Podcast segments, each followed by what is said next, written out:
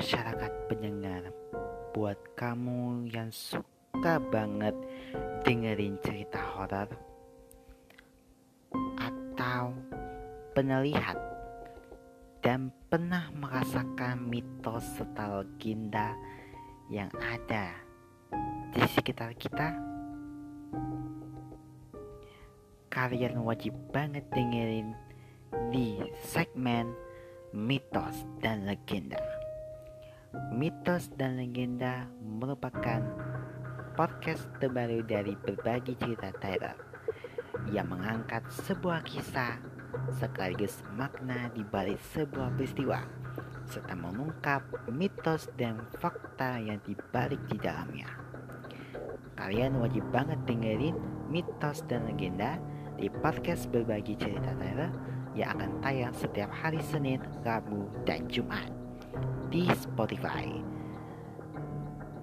Mitos Legenda eksklusif on berbagi cerita Tyler for you by or Charles Prizozola Z Tyler Mata Pekanbaru Kainas.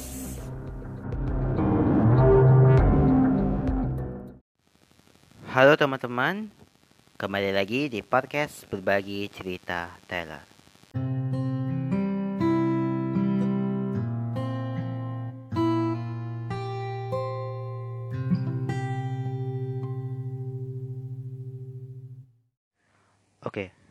Semua ya. Oke, kita mulai.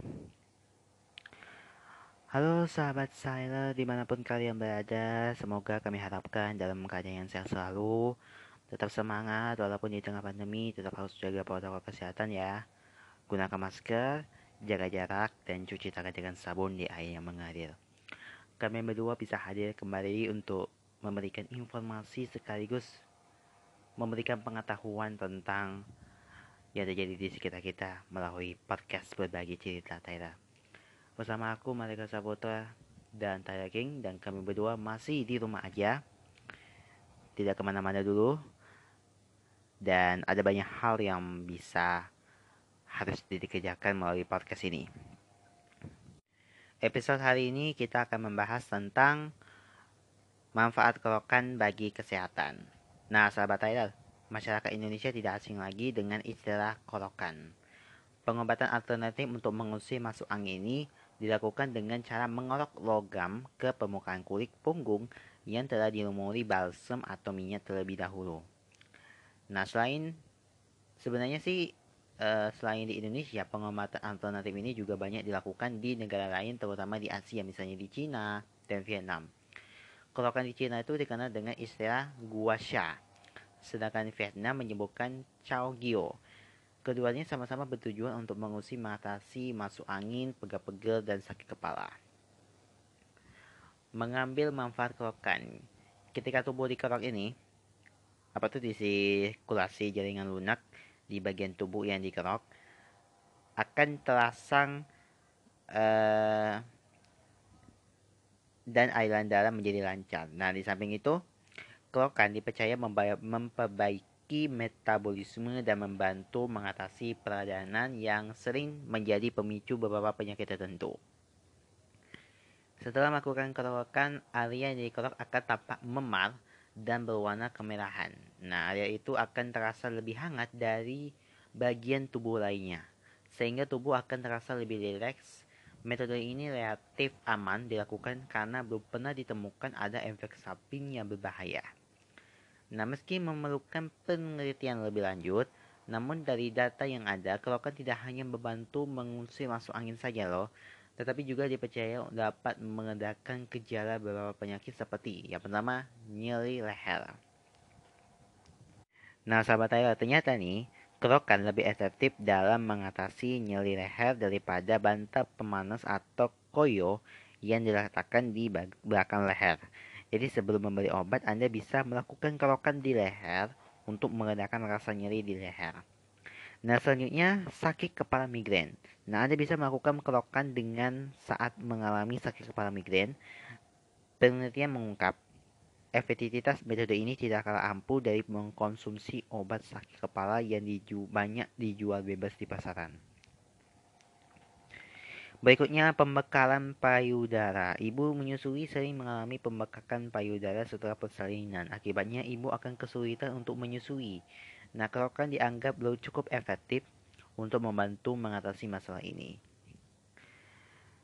Kemudian, sindrom Totel.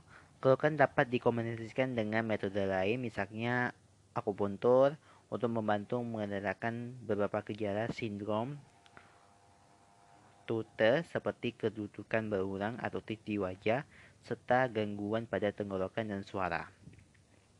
Berikutnya, sindrom perimo, perimenopause.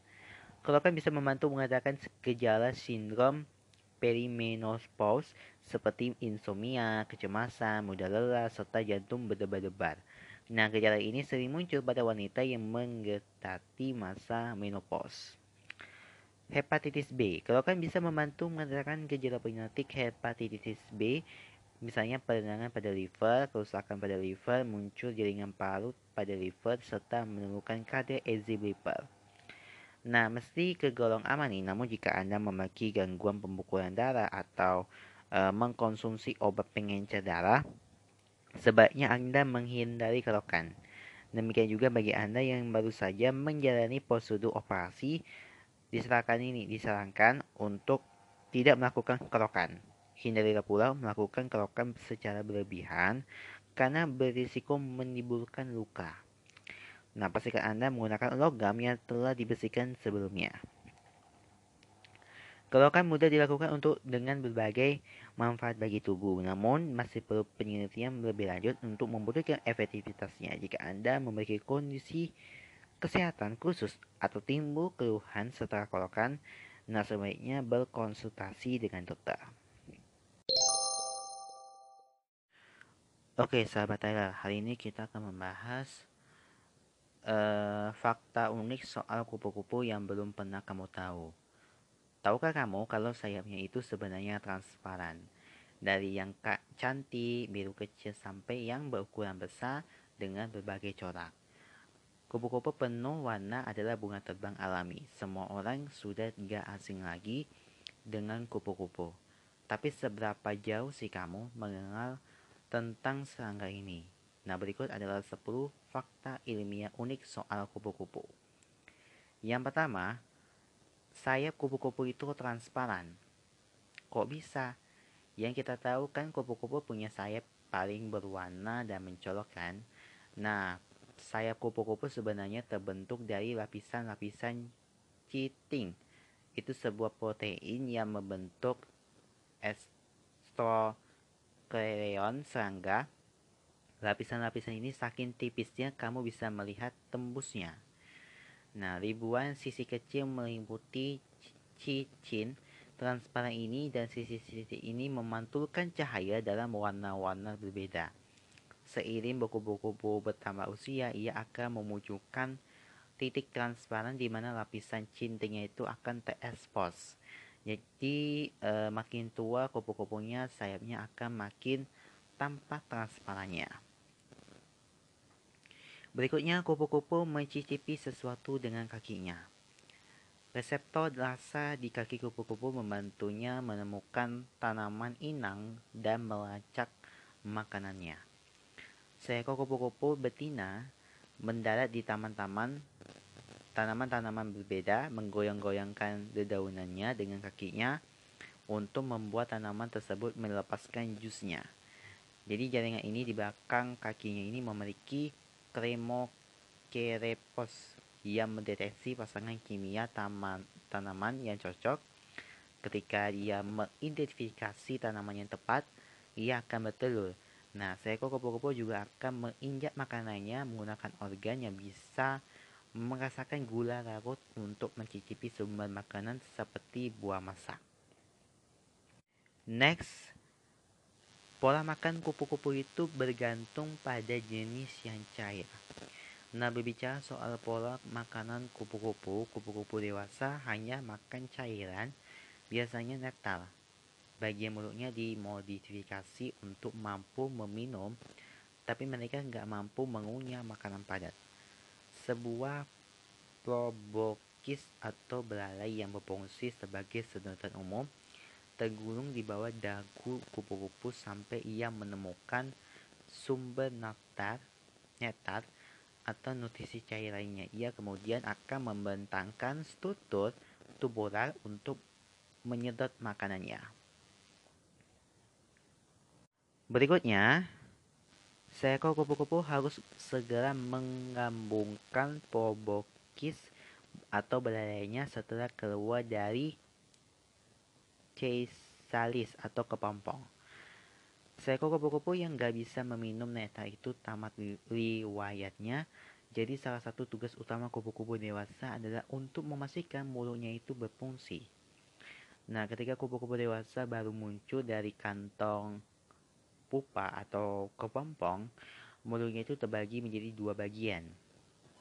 Menggunakan palpi yang terletak dekat belalainya, kupu-kupu mulai menggabungkan dua bagian itu menjadi satu bagian mulut membelalai tumbular kamu akan melihat kupu-kupu yang baru keluar dari kepompong itu menggulung dan menjulurkan belalainya untuk menguji fungsinya. Selanjutnya, kupu-kupu minum dengan dari butiran lumpur. Nah, seekor kupu-kupu nggak bisa hanya hidup dari gula. Ia juga butuh mineral untuk menyuplai pola makan netarnya. Seekor kupu-kupu akan beberapa kali menyedot butiran lumpur yang kaya akan mineral dan garam. Kebiasaan ini yang disebut dengan pudding ini cenderung lebih sering terlihat pada kupu-kupu jantan karena mereka lebih membutuhkan mineral untuk spermanya. Nutrisi-nutrisi ini kemudian ditransfer ke betina saat kawin yang meningkatkan ketahanan telur-telurnya. Yang berikutnya, kupu-kupu nggak bisa terbang karena mereka kedinginan. Kupu-kupu perlu temperatur tubuh ideal itu eh, sekitar 30 derajat Celcius untuk terbang. Mengingat mereka hewan berdarah dingin, mereka nggak bisa mengontrol nih teman temenato tubuh mereka sendiri. Temato udara di sekelilingnya punya dapat besar pada kemampuan tubuh mereka untuk berfungsi. Jadi jika temperatur udaranya itu jatuh di bawah 3 pascal di bawah 13 derajat Celcius, kupu-kupu nggak bisa bergerak, nggak bisa kabur dari predator juga. Ketika eh, temperatur udaranya bersiskar antara 28 hingga 38 derajat Celcius, kupu-kupu bisa terbang dengan mudahnya. Hal yang dingin mengharuskan kupu-kupu untuk melakukan pemanasan pada otot terbangnya, baik itu dengan menggoyangkan diri atau bermandikan cahaya matahari. Bahkan kupu-kupu itu yang suka cahaya matahari juga bisa kepanasan nih kalau suhunya itu di atas 38 derajat Celcius. Ia akan membuat mereka mencari tempat teduh untuk mendinginkan diri. Selanjutnya, kupu-kupu yang baru menetas gak bisa terbang. Sahabat saya, di dalam kepompong itu, kupu-kupu yang sedang berkembang menunggu untuk menetas dengan sayap-sayapnya menyelimuti tubuhnya. Ketika ia keluarkan dari kepompongnya itu, ia menyambut dunia dengan sayap-sayap kecil yang layu dan kusut. Kupu-kupu harus dengan segera memompa cairan tubuh ke vena sayapnya untuk mengembangkannya. Ketika sayapnya memapai ukuran penuh, kupu-kupu harus beristirahat dulu selama beberapa jam untuk membiarkan tubuhnya itu kering dan mengeras sebelum terbang untuk pertama kalinya. Jadi apa yang sering kamu lihat di video klip musik atau film itu salah besar. Kupu-kupu nggak bisa langsung terbang ketika menetas dari kepompongnya. Next, kupu-kupu hanya hidup selama 2-4 minggu biasanya. Sekali ia keluar dari kepompongnya itu sebagai kupu-kupu dewasa, seekor kupu-kupu hanya memiliki beberapa minggu saya untuk hidup. Sepanjang waktu tersebut, ia akan memfokuskan energinya untuk dua hal. Makan dan kawin. Beberapa kupu-kupu terkecil yang berwarna biru yang hanya bertahan hanya bisa bertahan beberapa hari Kupu-kupu yang hidup lama dalam bentuk dewasa seperti mongkros atau mominkolos bisa hidup sampai 9 bulan. Berikutnya, kupu-kupu adalah hewan berjarak pandang dekat, tapi mereka yang bisa melihat dan mengkelompokkan banyak sekali warna. Sekitar 3-4 meter pandangan kupu-kupu cukup baik, segala sesuatu lebih dari jarak itu nampak buram bagi kupu-kupu. Kupu-kupu bergantung pada pandangannya untuk tugas vital, seperti menemukan pasangan kawin dari spesies yang sama atau menemukan bunga tempat makanan mereka. Sebagai tambahannya itu, kupu-kupu juga bisa melihat rentan warna ultraviolet yang begitu luas seperti mata manusia. Mereka sendiri punya tanda ultraviolet di sayapnya untuk mengenal satu sama lain dan mengetahui pasangan potensialnya. Bunga juga ternyata punya tanda ultraviolet yang bisa digunakan untuk menarik hewan penyebuk seperti kupu-kupu. Yang terakhir nih, kupu-kupu cukup cerdik dan memiliki banyak trik untuk bisa terbebas dari dimakan predatornya. Jadi kupu-kupu berada di posisi sangat rendah dalam rantai makanan. Banyak predator yang siap mengincar mereka dan beberapa kupu-kupu uh, melipat sayap mereka untuk berkamuflase menyamakan diri dengan alam. Beberapa juga memiliki warna yang sama dengan alam di sekitarnya. Sementara ada spesies lainnya yang menggunakan strategi berwarnanya. Sayapnya justru dibuat sangat terbang, sangat terang, dan mencolok untuk mengumumkan keberadaan mereka. Serangga berwarna super terang biasanya itu dianggap racun oleh para predatornya sehingga itu dihindari. Nah inilah siasat yang mereka digunakan. Kebanyakan kupu-kupu tersebut memang tidak beracun, tapi mereka meniru corak serangga lain yang diketahui itu beracun. Nah itulah tadi 10 fakta ilmiah unik yang perlu kamu tahu soal kupu-kupu. Hewan apa lagi nih yang kamu penasaran untuk ingin mengetahui patah utingnya?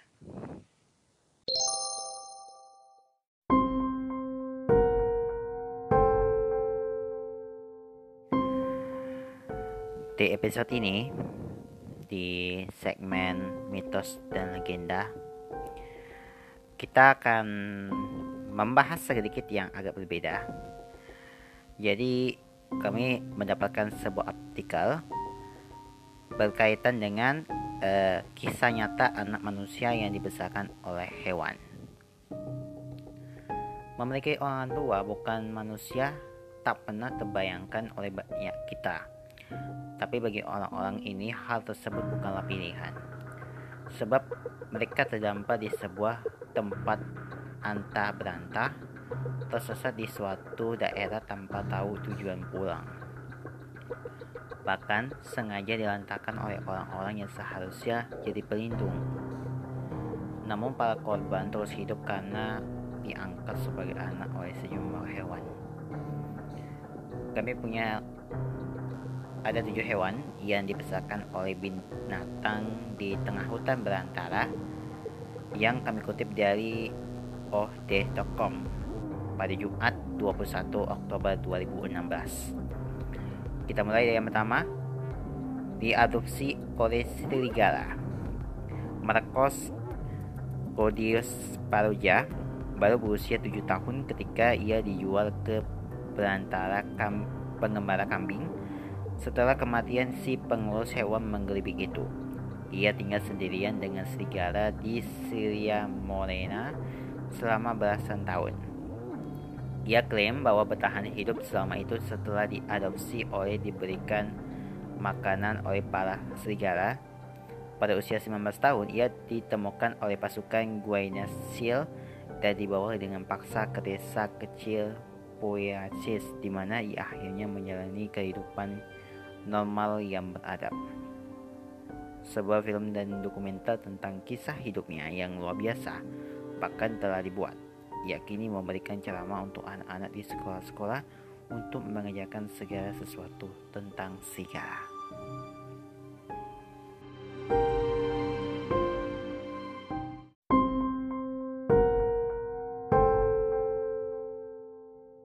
Oke, berikutnya anak berikutnya 6 tahun hidup bersama para hewan anjing. Oksana Maraya dari Ukraina ditemukan hidup dengan para hewan anjing di Kennel pada tahun 1991. Pada saat ia berusia 8 tahun, ia mengaku tinggal bersama mereka selama 6 tahun. Kisah sedih berawal ketika orang tuanya yang merupakan pecandu alkohol melentakkan dirinya ke luar rumah. Saat itu ia masih balita, berada di luar rumah membuat Osana kedinginan. Ia pun merangkak ke kandang peternakan mencari kehangatan. Melingkut dengan para hewan anjing, suatu tindakan yang ingin menyelamatkan hidupnya hingga kini. Sejak tinggal bersama hewan dengan anjing, ia terus berjalan dengan cara merangkak, lalu kerap mengeluarkan lidah, memamerkan giginya, dan menyala. Karena tidak memiliki interaksi dengan manusia, ia hanya tahu kata-kata yes dan no. Oksana sekarang tinggal di sebuah klinik di Ose Odessa, bekerja dengan rumah sakit hewan ternak. Gambar di atas adalah milik proyek Julia Purichon Button pada anak liar yang baik ditinggalkan atau diabaikan oleh orang tua mereka. Selanjutnya dijaga anjing. Beberapa sumber menyebutkan Ivan Mishukov berusia 4 tahun ketika ditinggalkan orang tuanya. Yang lain menyatakan ia lari dari rumah karena ayahnya seorang pecandu alkohol yang kerap bertingkah kasar. Apa pun masalahnya, ia mulai berkeliaran di jalanan Moskow mencari makanan dan tempat tinggal ketika ia bertemu dengan sekawanan anjing liar dan berteman dengan mereka. Pada siang hari, ia memohon makanan dari orang lain dan membawanya kembali untuk berbagi dengan kawanan anjing. Anjing-anjing itu menjadi pelindungnya. Mereka terus menjaganya dari orang asing di malam hari dan memberinya kehangatan. Mereka bahkan melindunginya dari aparat yang sedang mencari dia. Sehingga ia bisa menyelinap pergi dengan aman. Ia menjalani hidup yang luar biasa selama dua tahun, melewati dua musim dingin di Moskow. Ketika pihak berwenang akhirnya menemukan Ivan, ia dalam kondisi kacau dan kotor dengan rambut gondong dan berkutu. Sikapnya selalu kasar dan menggeram kepada orang lain, tak memecari orang dan memiliki kosakata yang terbatas. Setelah ditangkap pihak berwenang, ia akhirnya kini hidup beradab dan menjalaninya kehidupan normal. Anda mungkin pernah mendengar cerita Ivan sebelumnya diadaptasi menjadi sebuah drama yang memenangkan penghargaan. Ivan and the Dog dibuat oleh dramawan Inggris Taylor pada tahun 2010.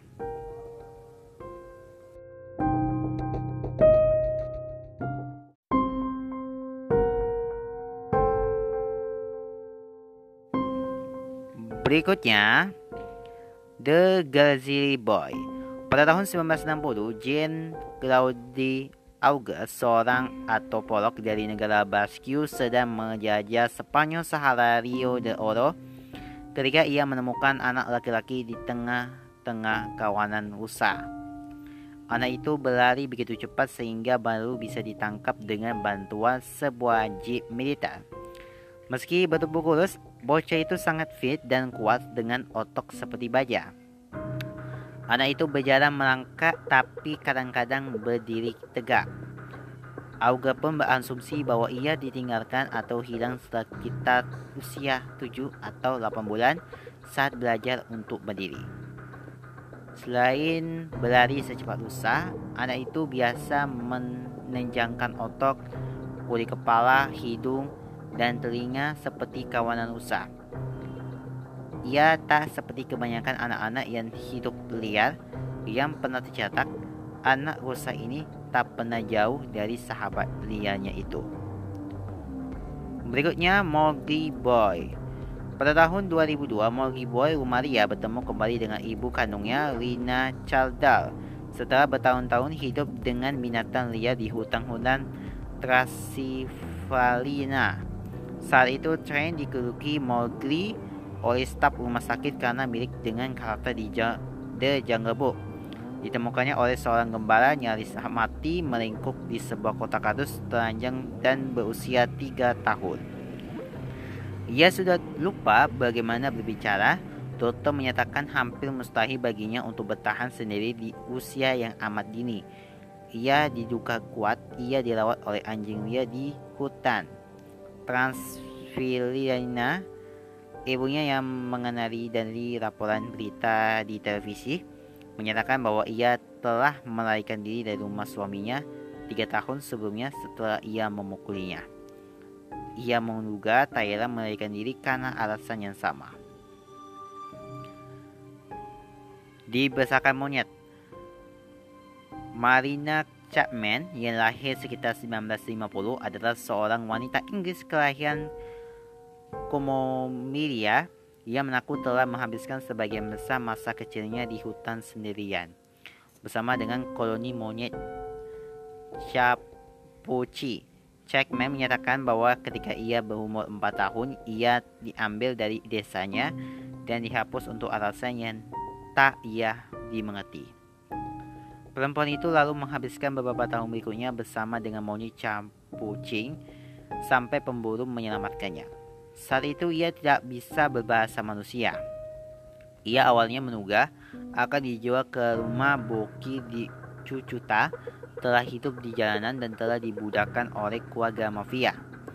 Ia akhirnya pindah ke Inggris di mana ia menikah dan memiliki anak. Putrinya meyakinkan bahwa menulis kisah hidupnya. Lalu pada tahun 2013, ia menerbitkan autobiografinya The Girl with No Name. Yang terakhir, Jungle Girls. Pada tahun 2007, seorang wanita Kamboja muncul dalam kondisi lusuh dan kotor teranjang dan ketakutan dari hutan lebat provinsi Ratakiri di tengah terpencil di timur laut Kamboja. Kamboja. Polisi sempat menyatakan wanita itu setengah manusia dan setengah binatang, tak bisa berbicara bahasa yang dimengerti. Ia kemudian dikenal secara internasional sebagai The Jungle Kamboja dan yakini sebagai Rochom Pincing yang menghilang ketika menjaga kerbau di tepi hutan 19 tahun sebelumnya. Pada tahun 2016, seorang pria Vietnam mengklaim bahwa perempuan itu putrinya yang menghilang pada tahun 2006. Pada usia 23 tahun, ia dilaporkan mengalami gangguan mental. Pria itu mampu menyiarkan dokumentasi tentang wanita itu sebelum hilang. Tak lama setelah itu, ia berhasil membawanya kembali ke desa di Vietnam. Wanita itu kini menerima dukungan dari keluarga angkatannya serta persatuan dari petugas imigrasi.